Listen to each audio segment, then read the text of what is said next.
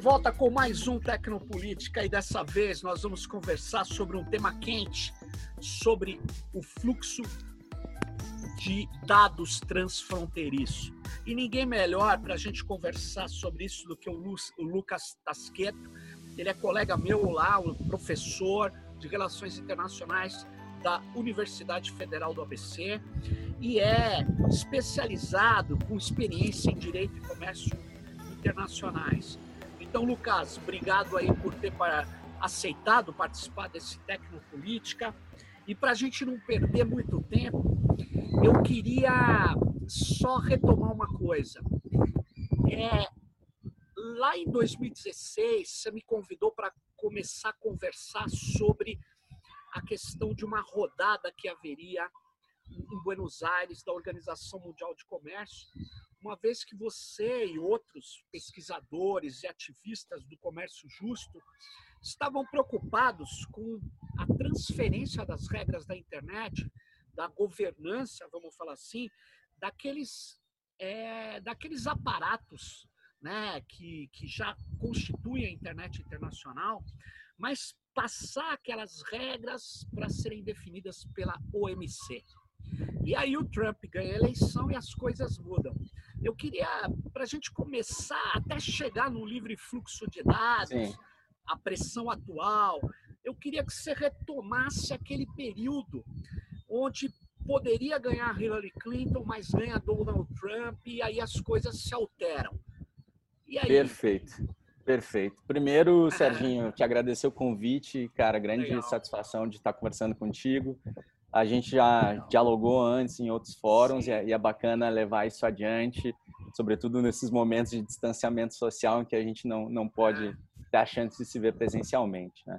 Então, acho que como tu bem colocaste, né, é, esse é um tema que ele, ainda que não seja um tema propriamente novo no comércio internacional, ele é um tema que ele tem sua origem lá em 1998 na OMC, quando se estrutura um grupo de trabalho sobre comércio eletrônico, esse momento em que a gente começa a conversar, em meados da preparação da, da Ministerial de Buenos Aires, a 11ª reunião ministerial da OMC, representava ali uma tentativa de retornar à Organização do Mundial do Comércio com a negociação de regras sobre comércio eletrônico. Né? Esse campo do comércio eletrônico é um campo que acabou se desenvolvendo com muita força a partir dos anos 2000, né? De novo, ele não começa nos anos 2000, mas ele ganha tração a partir daí com os acordos regionais de comércio e aí encontra seu ápice na segunda década né? desse de 2000, a partir de 2010.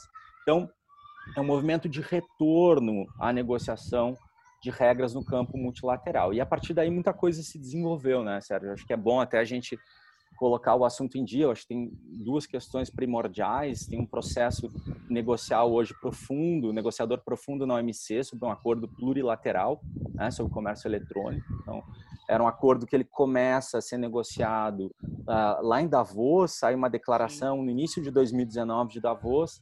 76 países né, dão início à negociação. Hoje a gente tem um universo Deixa eu até conferir aqui que eu anotei em algum lugar, mas hoje nós temos um universo de 85 membros negociando. Então, são 85 membros dos 164 membros né, da OMC, majoritariamente países desenvolvidos, mas também muitos países em desenvolvimento, em especial os países latino-americanos. Então, esse é um contexto, a gente pode bater um papo sobre isso. E aí tem um contexto também uh, eleitoral, né, que é o contexto que tu colocas de eleição do Trump. E aqui tem uma coisa engraçada, né? Eh, hoje de tarde eu li um artigo do, do Robert Lighthizer, que é o representante de comércio uh, dos Estados Unidos, e ele defendia né, a política trumpiana de comércio. E o engraçado é que ele, estabelecia, ele se estabelecia, e ao se estabelecer, estabelecia a posição do governo entre o que ele chamava de direita né? Sim. E para ele a direita são os libertários, é representada pelos Sim. libertários, e a esquerda os anarquistas. Não que ele coloca como progressistas, né? E aí ele fica dizendo, nós estamos entre um campo uh, de direita que acredita uh, na no livre comércio como um artigo de fé, ele usa essa expressão, né? Sim. Ele se refere explicitamente ao dark side of, of free trade, né? Sim, e sim. a esquerda que acredita em programas de distribuição de renda, de a ajuda do Estado a, a ajuste econômico, etc, etc. E falou, ah, nós estamos no meio e precisamos retomar a força da indústria, aquele, aquela conversa que nós já conhecemos. Só que nessa conversa toda, né, o interessante é que a posição dos Estados Unidos em relação ao comércio eletrônico, ela não muda. Né? Os Estados Unidos se retiram um pouco. Naquele contexto de ministerial de 2017, a gente viu os Estados Unidos recuando um pouco nas negociações mas não pelas regras em si de comércio eletrônico, mas sim para não, digamos, dar amparo ao sistema multilateral. Né? Era uma decisão política maior. E aí jogou a proposta deles para outros países que, que, que auxiliavam os Estados Unidos. Oi. Na verdade, na verdade é, você está me dizendo que a política que entra no governo, quando sai o Obama, né, uhum. do governo americano, a política do Trump ela é contra o multilateralismo, ela, ela abandona Sim. E aí ela se coloca em, ela acha que os Estados Unidos ia ganhar força em negociações bilaterais ou trilaterais.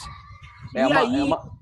sim, ele, não é uma ele... postura de resistência, é o multilateralismo, ele, que é um discurso refletido, inclusive, na, na própria, nas próprias falas do, do, Ernesto, né, o ministro das Relações Exteriores do Brasil. Tem um ataque ao multilateralismo. Sim. E aqui o bilateralismo é visto como um caminho mais fácil de usar instrumentos políticos mais fortes, né, dentro dessa estratégia Sim. que eles chamam de win-win, né, tentar ganhar é. em todas as pontas possíveis.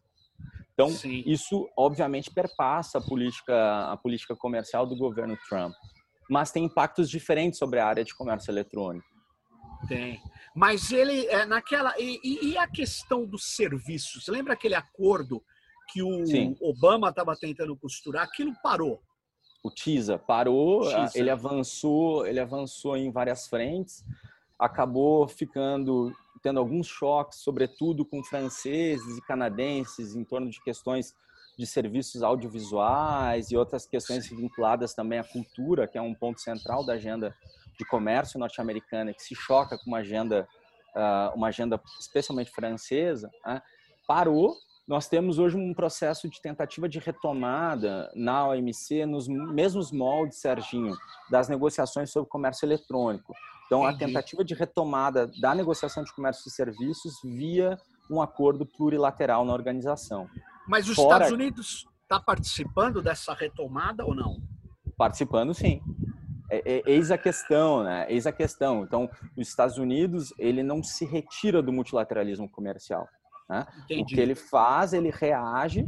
Por exemplo, ele tem vetado né, a indicação, a nomeação de novos juízes ao Tribunal ao, ao órgão de apelação da OMC, de tal maneira uh, que o órgão está paralisado pela primeira vez desde a sua criação em 1995, e ele aposta né, em tentativas de reforma, tanto no processo de tomada de decisão, quanto no processo judicial, né, no sistema, Sim. digamos, judicial da, da OMC, e, ao mesmo tempo, patrocina de maneira ativa essas iniciativas de negociações plurilaterais.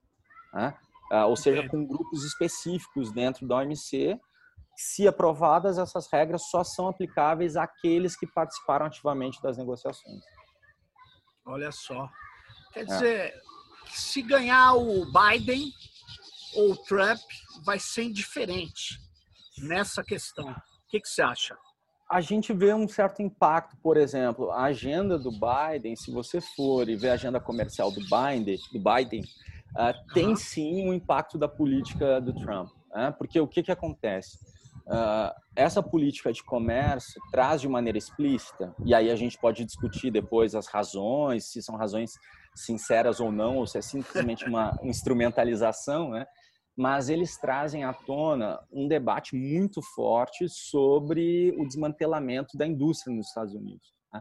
e o deslocamento dos postos de trabalho, em especial para México, China mas a gente vê, por exemplo, o Trump batendo muito também em Índia, né? Quer dizer, se, uh, China, Índia e, e, e, e México. Isso impacta sobre a agenda de comércio do Biden. Tá? Então, é uma agenda de comércio que ela é feita dentro do Partido Democrata entre, as, entre, digamos, os lados mais progressistas e os lados mais conservadores, mas que tem a indústria como um carro-chefe né?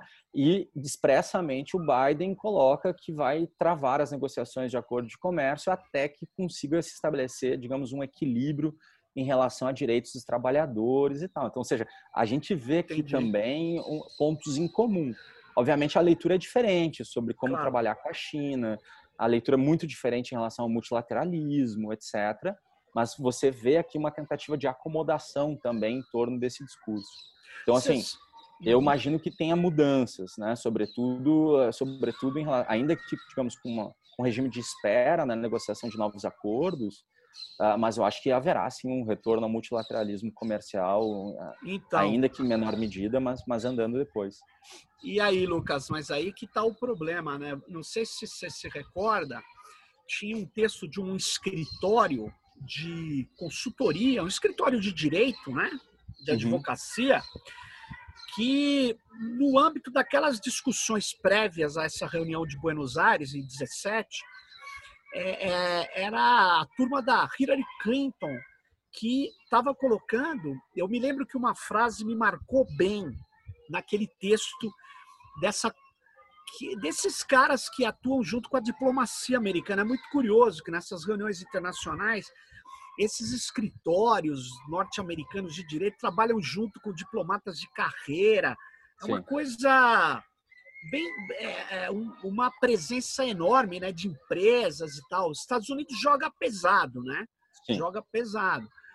Mas me chamou a atenção, Lucas, naquele texto, eu não estou me lembrando o nome das autoras, mas era, ele falava assim, que na, a OMC deveria ter regras duras, mais ou menos assim, contra os países que queriam impedir o livre fluxo transfronteiriço de dados. Uhum porque isso violaria duas questões: a liberdade de expressão, que é curioso, e Sim. a livre iniciativa. Sim. Então, é um jogo bruto, porque pô, se eu, é, se eu, no âmbito da internet, existe um debate antigo que, é, que tem uma preocupação de se bloquear o, o fluxo de metadados da internet. Uhum. E de alguns dados, por exemplo, se eu ponho um site na internet, todo mundo de qualquer lugar do mundo deveria poder ver. E se não é desses dados que estão sendo que, que a OMC está discutindo, ela está discutindo os dados que as grandes plataformas coletam de alunos, de crianças no Brasil, de das relações aqui, são dados de biometria, que são dados sensíveis, são dados coletados no dia a dia por essas empresas que vivem de dados. Então, Sim. e logo depois disso, eu comecei a ver no Fórum de Davos todo mundo que vai lá livre fluxo de dados. É. Como que você acha que vai ficar esse embate? O Brasil tem alguma chance? Bom, o Brasil hoje, a gente já vai falar disso, mas perguntar se o Brasil tem alguma chance não é perguntar do governo, porque esse governo é, me parece meio hum. que seguidor da linha americana, pelo menos do Trump, né? Trump. Já, já anunciou, inclusive, alinhamento na, nas posições específicas de comércio digital.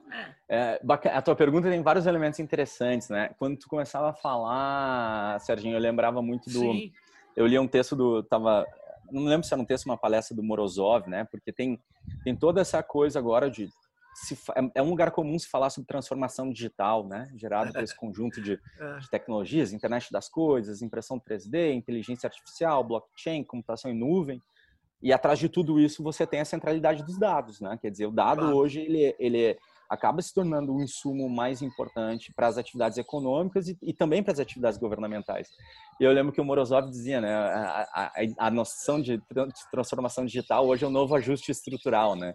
Então todo é. mundo tem, tem, tem que, que, se adaptar né, a essa nova dinâmica e aí se cria todo, eu, eu te falava antes, todo esse hype, né, da negociação de novas regras, como se isso por si só gerasse um estopim para essa transformação digital, né? Quer dizer, a velha ideia liberal meio de trickle-down economics, né? Sim. Eu abro e naturalmente as coisas acontecem. Uh, e aqui eu acho que é interessante reiterar um elemento que tu já trouxe, quer dizer, tem uma estratégia por trás. E é uma estratégia de que quem, traba quem trabalha ou trabalhou com propriedade intelectual já se deparou ah. antes, né? Que a, a, mudança de fórum, quer dizer, a gente chama de fórum shifting, né? A mudança de fórum da OMP para a OMC com a cor do TRIPS. Nossa, Aqui tem uma estratégia lembrança. deliberada. Aqui tem uma estratégia deliberada e se refere a esse lobby que tu acabas de mencionar, né? Então, existe aqui uma dinâmica de apropriação do regime de comércio sobre novos temas, tá? alinhados a essa estratégia de, de forum shift. Então, assim, a gente acaba deslocando o processo de governança da internet. Né? Há que se falar isso. Então, Sim. se repete um processo, que foi o mesmo processo que aconteceu com propriedade intelectual, que aconteceu com investimentos, serviços, na década de 90. Isso traz, obviamente, implicações para privacidade, segurança, inovação. Mas aí tu falavas dos Estados Unidos e do lobby. Eu acho que é interessante, e eu reitero esse elemento, isso não é teoria conspiratória, isso é, é devidamente mapeado e, e, já refletido em vários trabalhos acadêmicos, né? Essa agenda de comércio eletrônico, tal qual a gente conhece hoje, tá? então alguns autores vão chamar, Serginho, de agenda TPP ou agenda CPTPP, né? aquela parceria Sim. transpacífica, porque, digamos, ali eu tenho um conjunto né, mais profundo. Tinha até pouco tempo atrás, hoje é, é do é. USMCA, que é o novo NAFTA, né? negociado Sim. pela gestão Trump, renegociado pela gestão Trump. Ali, digamos, eu tenho um mapa mais profundo, mais liberal de regras de comércio eletrônico. Né? Esse, é, esse mapa, esse conjunto de regras, ele é fruto da centralidade do comércio eletrônico na agenda de comércio internacional dos Estados Unidos. Né? E aqui não é coincidência, aqui a gente pode falar desse fenômeno de portas giratórias, né? quer dizer, são, uh, essa proximidade entre setor privado e governo que tu, tu acabaste de se referir, e que é interessante mencionar, o Google, desde 2017, é o maior, é quem mais gasta em lobby nos Estados Unidos, no Congresso dos Estados Unidos. Né? Sim. E esse conjunto de regras norte-americanas que foram consubstanciadas uh, nos acordos mais profundos de comércio internacional são princípios que a gente chama de Digital Two Dozen, né? São princípios que foram formulados pelo escritório do representante de comércio dos Estados Unidos para as negociações de comércio eletrônico. E são princípios que refletiam as demandas do setor. E, e, vejam só, né, quem ocupava o posto de uh, vice-representante de comércio no período de 2014 a 2017 nos Estados Unidos era o ex-presidente, da, o ex-executivo-chefe da BSA, da, da Business Software ah, Alliance. Uh! Que, teve, que teve 23 anos de experiência, né? 23 anos de experiência antes né, dentro da, da BSA. Então, vejam, tem uma. Quer dizer, peraí, peraí, Lucas, ele ficou 23 anos na presidência? Na, ele ficou 23 anos na BSA e aí sai da Business Software Alliance e vai para o USTR, para o escritório do representante sim, de comércio sim. dos Estados Unidos no período de 2014 a 2017. Né? que é esse período em que, em que se desenha, que se leva à frente essa agenda mais agressiva de comércio Deixa eu só te falar uma, uma curiosidade, só para contribuir com o que você está falando, uhum. mas é muito rápido. Você não perdeu o fio da meada, mas é o seguinte: eu estou fazendo um levantamento é, da discussão de inteligência artificial no Brasil, né? Um documento Sim. que foi, que foi colocado em consulta pública entre dezembro e fevereiro do ano passado, que é justamente onde os acadêmicos estão de férias, está todo mundo desmobilizado. Mas me chamou a atenção, teve pouquíssima participação, mas teve a participação de todas as operadoras de telecom do Brasil, as internacionais, as uhum. grandes, e teve participação, obviamente, Google, Facebook, as plataformas, e, obviamente, da Business Software Alliance. E deve ter uhum. tido, tem duas empresas, duas associações brasileiras. São empresas estrangeiras falando como tem que ser. E no documento da Business Software Alliance, está escrito claramente duas coisas. Que também está escrito no do Google, que também está escrito no do Facebook, está escrito em todas as grandes corporações norte-americanas, que é assim é, para que a inteligência artificial floresça, você não pode fazer duas coisas: regular o seu uso ou o seu desenvolvimento. Um. Dois. Bloquear o fluxo transfronteiriço de dados. Está escrito assim. Uhum. Aí você fala, bom, vamos ver os argumentos de sustentação disso. Os dois têm quase o mesmo argumento, que é assim: ao fazer isso, ao bloquear é, o livre fluxo de dados, você impede a inovação e a criação de aplicativos. E isso atrapalha o país. Quer dizer, tem uma lacuna, atrapalha o país e impede a criação de aplicativos. Ou quem cria? Eles. Imagina, porque se o livre fluxo Sim. de dados é bloqueado e eu deixo de criar aplicativos, seria aplicativos criados fora do Brasil, porque dentro do Brasil está garantido. Então, qual que é o problema? O problema é que não tem um argumento bom.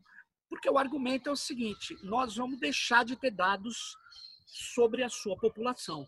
Eles não podem escrever é, dessa forma tão rude, mas eles escrevem: não vamos criar aplicações e aplicativos. Então, uhum. curioso. E a Business Software Alliance é a, é a, é a que está ali garantindo agora a bandeira deles no passado, na primeira gestão do governo Lula, a, a BSA, essa Business Software Alliance, a, a bandeira deles era contra o software livre no Brasil e agora é pelo livre fluxo de dados. Não, é a BSA e a gente tem documentos importantes também da Internet Association, né? que ah, é? cristalizam. É? é? Depois até a gente pode bater um papo na, na parte sobre o Brasil. Eu posso te passar o que, que a Internet Association lê como barreira ao comércio dentro da estrutura regulatória brasileira. Olha só! E aí você vai ver que essa é a questão, né? A questão toda, Serginho, é, no limite é sobre autonomia regulatória, sobre tamanho do Estado, né, de certa maneira. Né? Sim, né? Então, sim. assim, uh, por que, que a gente está falando de influência dos Estados Unidos no desenho das regras? Quer dizer, a tendência aqui é que a posição de um país sobre a regulação da internet, sobre a regulação de dados em acordos de comércio, seja refletida, seja influenciada né, pela sua abordagem regulatória doméstica. É por isso que a gente costuma falar em comércio internacional em três reinos regulatórios né, sobre comércio eletrônico: o estadunidense, o europeu e o chinês. Ah, quer dizer, esses são os, bem ou mal os três grandes debates se dão, os debates se dão entre esses três atores. Tá? E aqui você tem posições diferentes, quer dizer, você tem os Estados Unidos que literalmente procura fazer o lock-in, digamos, da, da sua posição de liderança na economia digital, né? quer dizer, é o grande pioneiro digital, detém as maiores empresas de tecnologia do mundo e, obviamente, defende uma estrutura de mercado digital aberto, né? ou seja, tentando garantir e até aumentar os ganhos de escala das suas empresas. Né? Isso se reflete nas suas posições. Então, assim, acho que tem essa coisa de também compreender as razões que te levam a um determinado modelo de regras e porque talvez Sim. essas regras não sirvam para um país em particular. Tá? Então, a gente vai falar deliberadamente em, silicon, em consenso do, do, Vale do Silício, né? que é um Sim. conjunto basicamente de livre fluxo de dados, proibição de localização de dados e de servidores e uma proteção de dados pessoais bastante permissiva. Essa é a agenda básica norte-americana com outras regras uh, específicas, né? regras de proibição de cobrança de, de direitos aduaneiros sobre transmissões eletrônicas, uh, não discriminação contra produtos digitais estrangeiros, né? Querem ser... Exceto os chineses. Exatamente. A, a, proibição de abertura forçada de código-fonte, esse conjunto de regras aí. Então, essa postura mais é, a postura dos Estados Unidos. Quando a gente vai para a União Europeia, eu tenho, eu tenho, digamos, um certo compartilhamento com os Estados Unidos uh, em torno de princípios de livre mercado, mas com preocupações muito fortes de tentativa de proteção da regulação doméstica, né? principalmente é. de dados pessoais. Esse é um debate que você conhece muito bem, que é o debate da GDPR, né? mas que também abarca outras, outros debates, como concorrência, cibersegurança, tributação, trabalho, saúde, etc. E, na, no caso, digamos, da estrutura regulatória chinesa, né, aqui a pegada é outra. Dizer, a China tem uma estrutura digital à parte, né? quer dizer, empresas que foram construídas a partir de uma política industrial digital ativa, né? e essa aqui está a questão. Então, assim, a, a, gente pode ler as regras dos Estados Unidos como regras mirando exatamente isso. Né? Quer dizer, são é regras que, se aplicadas, restringem as margens de ação dos, dos estados né, para políticas uh, industriais digitais. Ah, então, aqui eu tenho, obviamente, eu busco atingir, de certa forma, também a China. Então, a agenda chinesa tenta se proteger um pouco disso, uh, tenta cair fora um pouco do debate de privacidade, de censura na internet, por razões óbvias, né? E desloca e desloca o foco para uma agenda que a gente pode chamar de agenda Alibaba, né? Uma agenda bastante focada num comércio eletrônico mais tradicional, né? Isso. Focada em pagamento eletrônico, comércio sem papel, assinatura eletrônica, esses elementos. Então, esses debates hoje na OMC acabam circulando em torno dessas três grandes áreas regulatórias. Né? E os países mais periféricos, Sérgio, acabam sendo levados, enfim, pelas suas contingências políticas domésticas, né? Eu, eu, me atrevo a dizer que nem é um cálculo racional sobre a perspectiva econômica, mas as, a conjuntura política doméstica acabam sendo levadas a um modelo ou a outro. Né? Aqui, por exemplo, que a gente poderia discutir também Brasil, de certa forma. Mas antes de entrar no Brasil, Lucas, você, eu não sei se você tem como, você consegue ver na Europa a, uhum. como que fica a Inglaterra, já que ela rompe com a União Europeia? Sim. Quer dizer, na minha opinião, quem comandava a Europa era a Alemanha. Posso estar enganado, mas a Alemanha tinha mais força, inclusive na agenda digital. Os franceses têm muitas, é, ele tem, tem uma história forte no digital, mas Uhum. É, não conseguia embalar. A Inglaterra disputava ali com a Alemanha, articulava coisas. Mas uh, o que está acontecendo? Você tem notícia do que acontece agora? A Inglaterra se aliou automaticamente aos Estados Unidos e acabou? Esse é um processo que eu não tenho acompanhado muito de perto, que é o debate Sim. posterior ao Brexit, Serginho.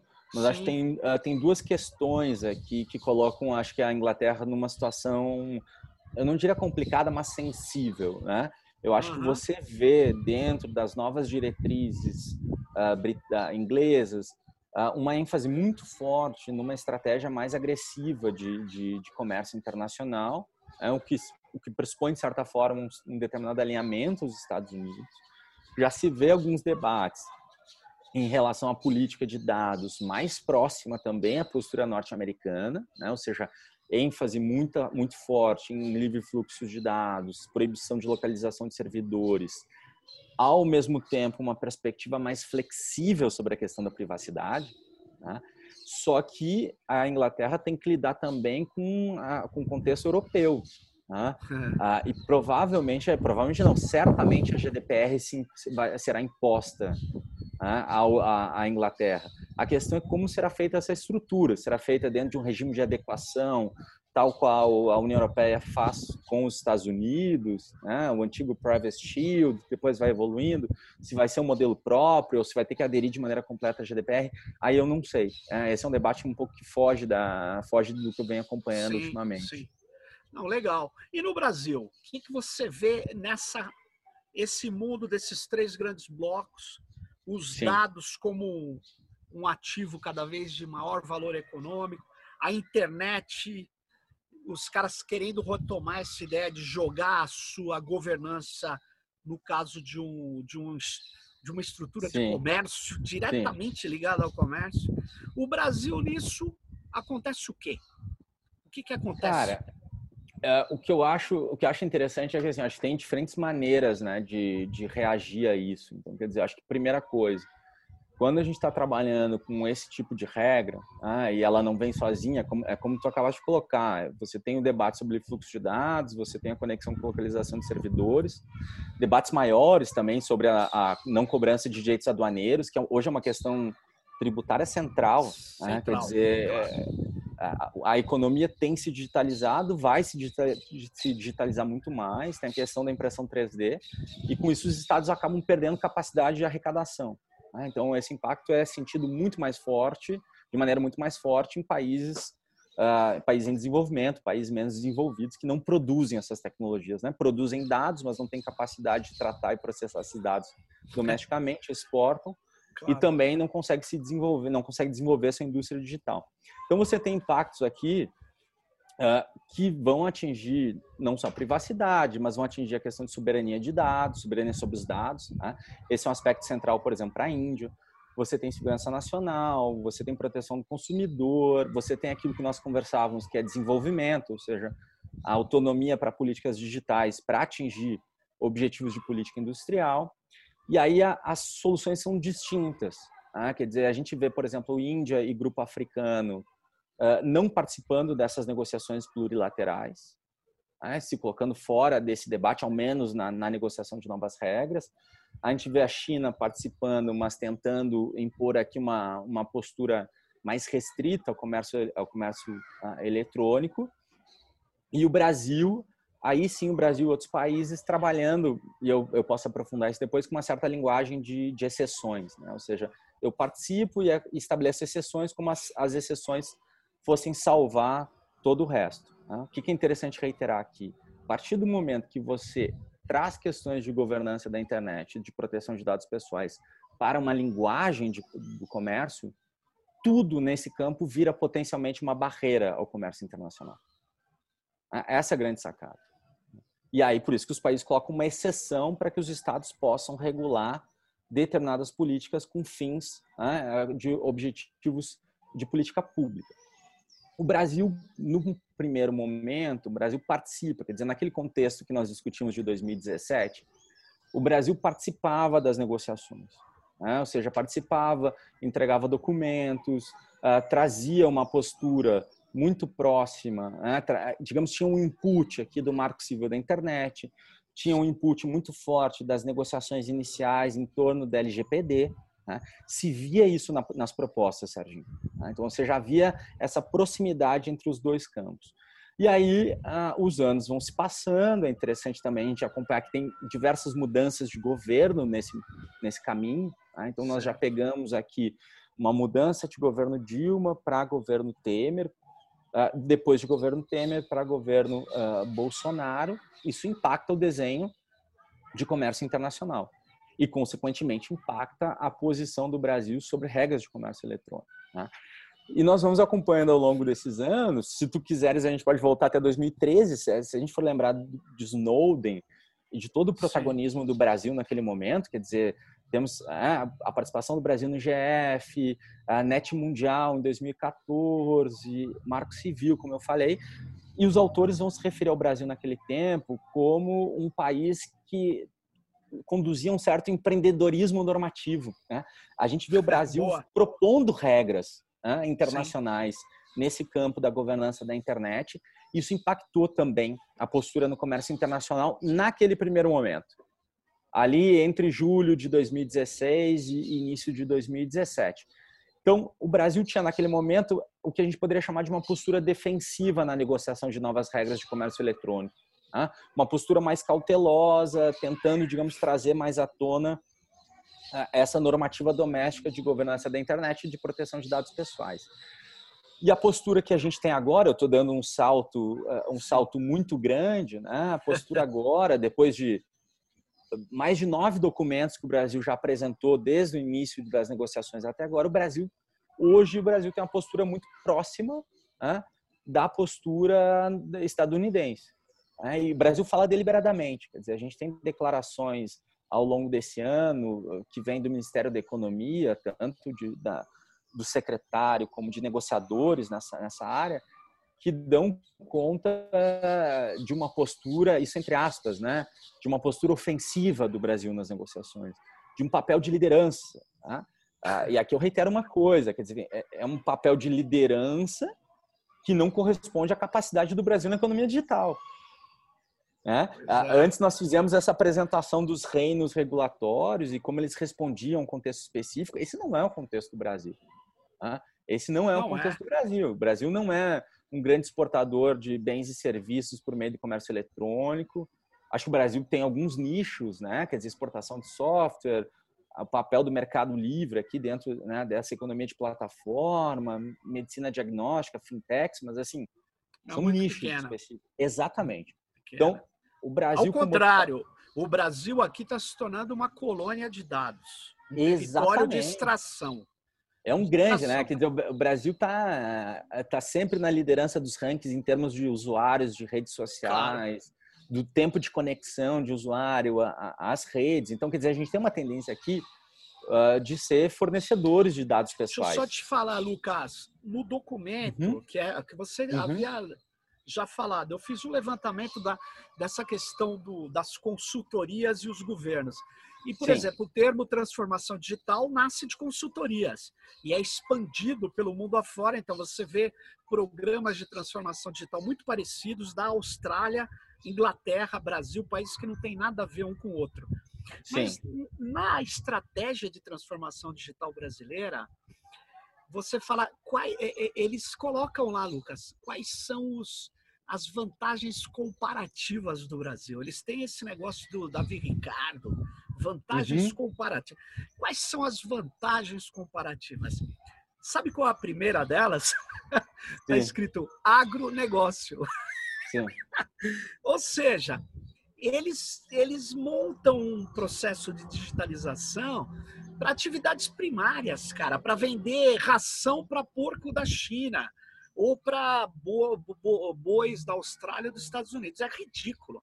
E aí Sim. eles colocam outras coisas. A, a, são cinco vantagens. A quinta, eu me lembro bem, é um enorme mercado consumidor. Que, sob todos os aspectos, seja para extrair dados ou para comprar, é muito bom mesmo. Agora, eles não, não têm nenhum. É, você pega o da Inglaterra e fala se destacar na automação, ou você pega da Finlândia, ir para é, ficar na ponta da robótica. Aqui não, cara. Aqui é agronegócio. Agronegócio. Ah, eu, o chip em boi. Manja, aqui, o chip aqui, em boi. Total. E aqui eu acho que tem uma questão muito forte que é a gente não tem como tirar a postura do Brasil em relação ao comércio eletrônico de um contexto mais ampliado de, de política de comércio internacional. Né? Quer dizer, o Brasil vem ao longo desses. A gente pode iniciar esse processo ainda antes, né? a gente não precisa iniciar só no, no governo Bolsonaro, mas vamos nos centrar nesses Sim. dois primeiros anos.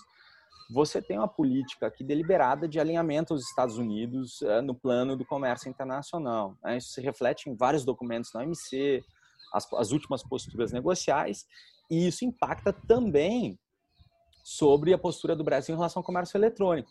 A despeito do Brasil ter um marco regulatório, né, a partir da LGPD, muito mais próximo ao contexto europeu. Sim. Né, com a privacidade como um direito fundamental, quer dizer, vejam só, então, eu tenho a impressão que os negociadores... Mas eles, cuidaram, Lucas, eles cuidaram da operação. Uhum. Porque os, as empresas, os próprios ruralistas brasileiros, por causa do mercado consumidor, falou: eu preciso me alinhar à Europa. Por isso que a lei de proteção de dados foi aprovado, tirando os bancos dela. Os bancos conseguiram ter uma legislação própria. Eles uhum. conseguiram sair fora, porque eles eram um grande entrave. Aí eles, não, não, não, vamos lá, e aprovaram. Só que aí o Bolsonaro, junto com essa troika proto-americana, o que, que eles fizeram? eles na operação estão destruindo. Então, na autoridade de proteção de dados, que é vital para a lei, está destruindo a legislação.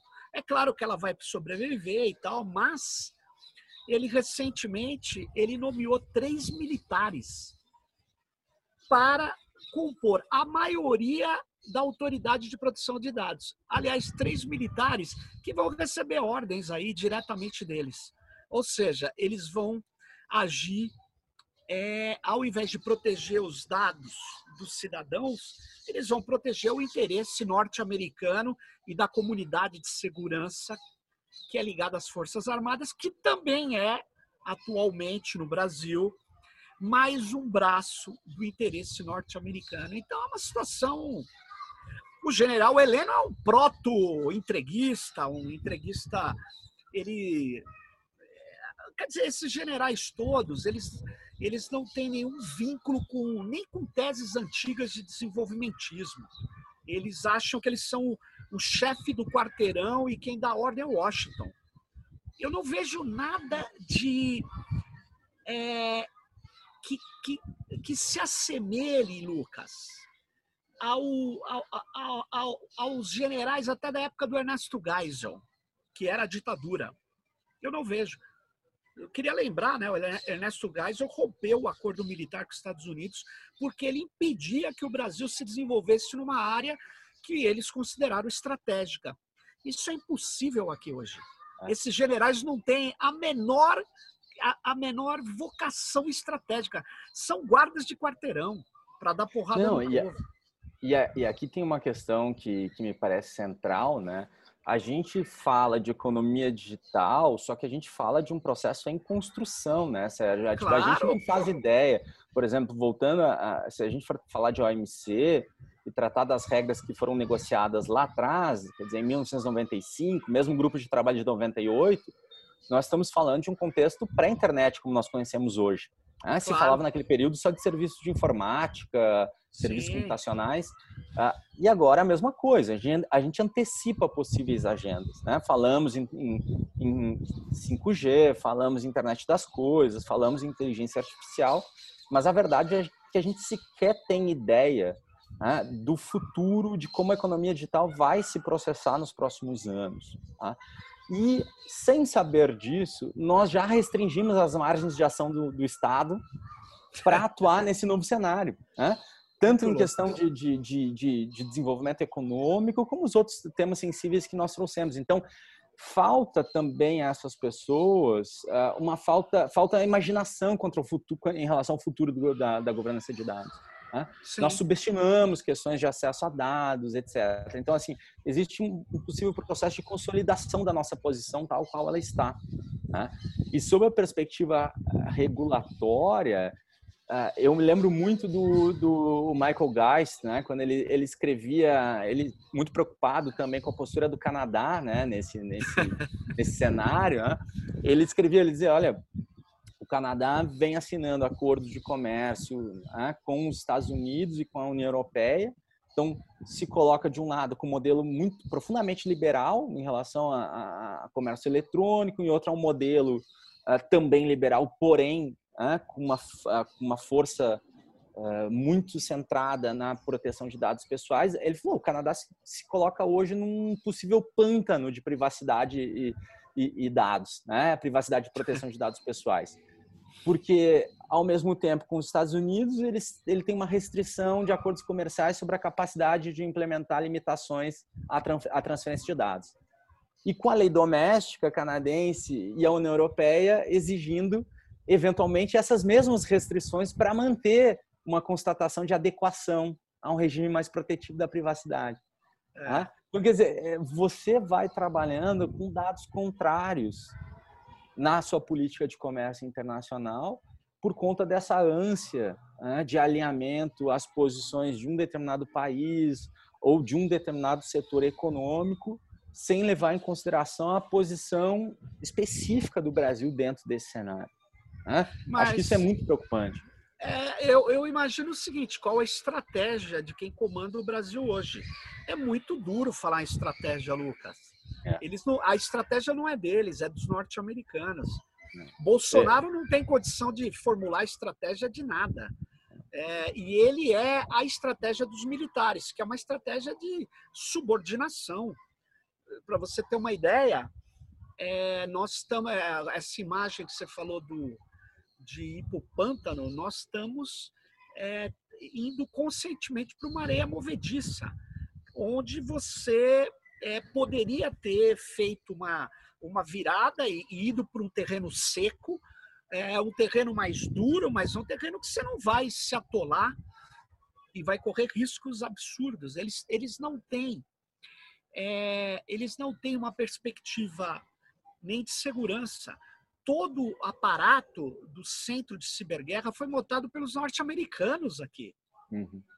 E, e, falar em ciberguerra, uhum se você olhar os interesses do Brasil no mundo, das empresas brasileiras, dos ativos é, e da biodiversidade brasileira, quem pode nos colocar em risco não é a Rússia nem o Irã, conforme falam alguns ideólogos deles. Quem nos coloca em risco são os Estados Unidos e talvez a China, se você não souber navegar, mas não militarmente. Quem coloca em risco militarmente é só os Estados Unidos. Mas o centro de defesa militar nosso é vinculado aos Estados Unidos. Quer dizer, é uma coisa é, de uh, de nonsense. É nonsense, é basicamente isso. É de, de guarda de quarteirão. Então, no comércio internacional, você pode até ver que pode ter algumas resistências. Mas se a gente continuar achando que o Brasil é só agronegócio, como você bem disse, se o Estado não cria um plano de desenvolvimento, a gente teve que criar plano de desenvolvimento para a indústria no Brasil, ela não foi desenvolvida pelo setor privado. Para desenvolver-nos na área de tecnologia da informação, de inteligência artificial, a gente precisava do Estado, mas não vamos ter. Esse é o problema, não vamos ter. Enquanto a gente deliberadamente a gente abre mão das ferramentas necessárias para políticas dessa maneira. É isso que me impressiona, né? Quer dizer, é quando você se restringe e é aquilo que eu falei, quer dizer, quando você for conversar com esses negociadores ou for ler as posições, toda fala começa né, com, com uma fala sobre um equilíbrio, né, um equilíbrio razoável entre uma internet livre, com, com um livre fluxo de dados, e a necessidade de respeitar né, as concepções, as diferentes é. concepções que os países têm uh, sobre outros objetivos, né? seja privacidade, seja segurança nacional, seja política de desenvolvimento. Só que o único gatilho que te permite escapar dessas amarras, uh, desse, desses instrumentos né, de, de abertura, são as exceções previstas nesses acordos, que são exceções com resultados hoje muito limitados, Sérgio eu, li um estudo da, da Public Citizen, né? quer dizer, se a, se a gente for, não vou, não vou entrar aqui em terminologia de, específica de comércio internacional, mas nós temos algumas, algumas exceções em acordos de comércio para que os países possam né, regular com fins de atingir um objetivo legítimo de política pública. Mas você precisa definir o que é um objetivo legítimo. Né? E quem define é o próprio regime de comércio né? ah, mediante uma série de, uma série, digamos, de, de, de, de, limites. A gente fala aqui de um teste de, de quatro passos. Né? Então, ou seja, o que eu quero dizer, é uma medida muito restritiva. É uma medida que ela é. é, ela é, digamos, levantada, mas ela é aprovada em pouquíssimas hipóteses. E esse estudo da, da Public Citizen mostrava que o uso de, desse modelo de exceções em acordo de comércio, que é tipo do artigo 20 do GATT, artigo 14 uhum. do GATT, eles, essas medidas só foram empregadas com sucesso para defender uma medida restritiva ao comércio em uma de cada 40 tentativas. É, então, então, ou seja, esses benefícios de, de essas cláusulas de exceção para os países manterem um mínimo de autonomia regulatória, eles podem ser no limite ilusórios, ainda mais para países em desenvolvimento e países menos desenvolvidos. É. Né? Então, a gente abre mão de determinados instrumentos né, de defesa de objetivos de política pública praticamente de maneira permanente. Abrimos, mãos de, abrimos mão é, de um setor sem tanto cuidado, sem uma discussão anterior e profunda sobre quais os objetivos de desenvolvimento e, do país e tudo mais. E Lucas, como a gente está chegando aqui a quase 50 minutos, ou talvez já tenhamos uhum. passado, a questão é, a gente, vamos para uma última, uma questãozinha bem rápida. Sim. É, vamos supor que daqui dois anos esse governo saia. É, você vê que tem algum estrago que ele possa ter feito que vai dar muito trabalho ou até irrecuperável? O que, que te chama atenção aí? Sim, eu acho que o Brasil inicia. O Brasil tem uma série de medidas. Acho, primeiro, esse alinhamento com os Estados Unidos na OMC, claro que ele pode ser revertido né, em alguma medida. O Brasil tem uma postura profunda de, de afastamento de posições comuns em relação à Índia, em relação à China, ao, ao conjunto dos BRICS como, como um todo. Tá? O Brasil tem uma postura aqui de abandonar, por exemplo, o acesso ao tratamento especial diferenciado, que tradicionalmente foi uma bandeira dos países em desenvolvimento né, ao longo, a partir da década de 60, 70, né, quer dizer, muito difícil que se reverta esse quadro. Mas o Brasil também muda de posição e adota posições ofensivas em setores em que o Brasil não é competitivo, né?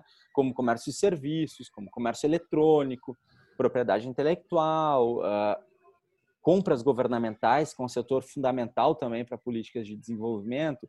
E a partir do momento que o Brasil assina esses compromissos, uh, aí sim fica muito difícil reverter. Não é que seja impossível, mas é muito difícil. O Brasil dizer, assinou gente... de compras governamentais também? O Brasil anunciou seu interesse de se somar a, ao acordo multilateral sobre compras governamentais, mudou sua postura negocial também no acordo União Europeia-Mercosul, né, em relação a, compras governamentais, e já anunciou a mudança de postura em relação ao comércio de serviços também. Tem, tem negociado acordos mais, é, mais, mais profundos.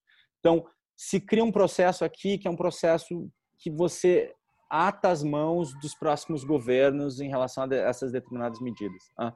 Então, eu, eu, sempre digo nas minhas aulas, é você usa um acordo internacional como um mecanismo não só indutor de reforma doméstica, mas de consolidação de um determinado corpo de políticas de Paulo determinada Guedes. natureza. E a equipe dele de janotinhas, de neoliberais que tomaram conta lá do Ministério do Planejamento. Quer dizer, o Ministério da Economia, né? É, é. o super ministério. O ministério que está entregando o país. Beleza. Lamentável, né? Mas é, é isso. É isso. Mas Maravilha. vamos nessa. Muito obrigado pela sua participação aqui, Lucas. Eu que agradeço, Sérgio. E vamos tentar resistir e avançar, apesar do cenário ser um cenário delicado, extremamente delicado. É isso Exatamente. aí, Lucas. Valeu. Um, um Vamos até a próxima e até o próximo Tecnopolítica. Bye bye para vocês. Tchau, tchau.